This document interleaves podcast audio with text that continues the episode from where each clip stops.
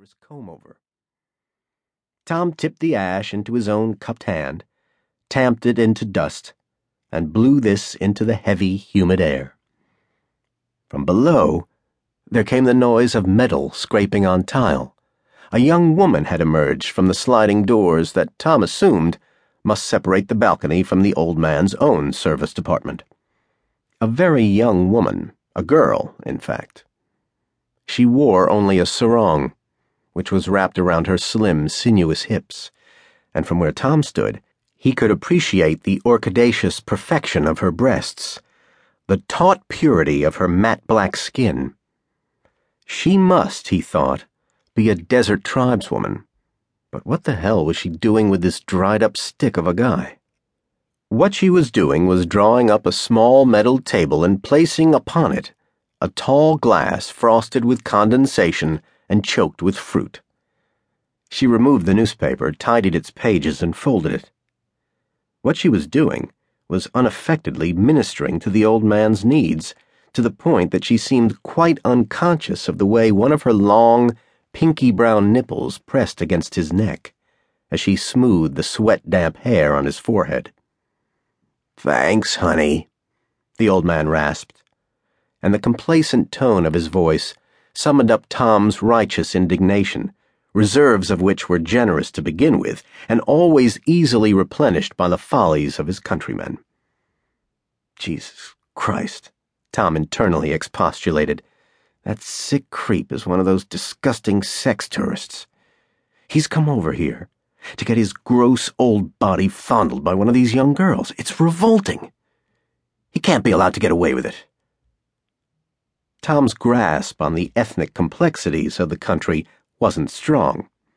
But he did know that the Tuganarong, the copper skinned natives of the offshore Feltham Islands, came here as guest workers, and that many of the young women ended up prostituting themselves.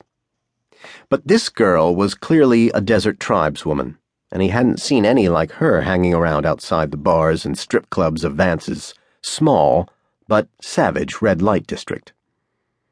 In truth, the whole bizarre palimpsest of race and culture in this vast land bamboozled Tom.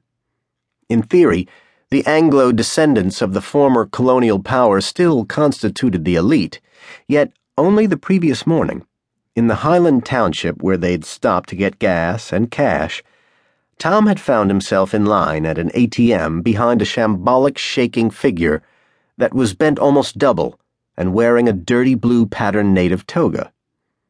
But when his turn came at the brushed steel keyboard, it transpired that the man hadn't been waiting to make a withdrawal at all. Rather, he stooped to retrieve a half smoked cigarette butt from the dusty ground. Tom found himself fixated on the white trough of a scar that bisected the old wino's grizzled head from nape to crown. Was this, Tom wondered, the most extreme of tribal markings? Or had the man stumbled drunk into a buzzsaw? Then, as the figure straightened up and the turtle head swung up and round, Tom was confronted by the sun cracked features of an ancient Anglo, whose mouth was crusted with dried yellow goo.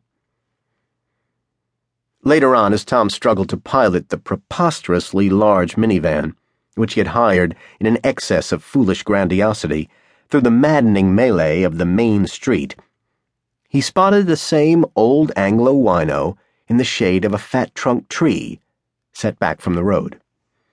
Now, recalling the unpleasant scene that had followed, Tom took a particularly deep draw on his cigarette, and it fizzed and popped in the humid atmosphere. He deposited another quarter inch of ash into his hand, tamped, and blew. Tommy Jr., who as usual had been right at the back of the car, had also seen the old wino. More importantly, he'd seen what the indigenes with whom the wino was sitting and drinking palm spirit were selling. Dad, Dad! he boomed out. Why couldn't he control his volume? They've got one of those model things we saw back a ways. Can we stop and get this one? Can we? Can we, please? Tom was going to give this request no more attention than the previous score, but Tommy's mother had decided to intercede. Why don't we stop?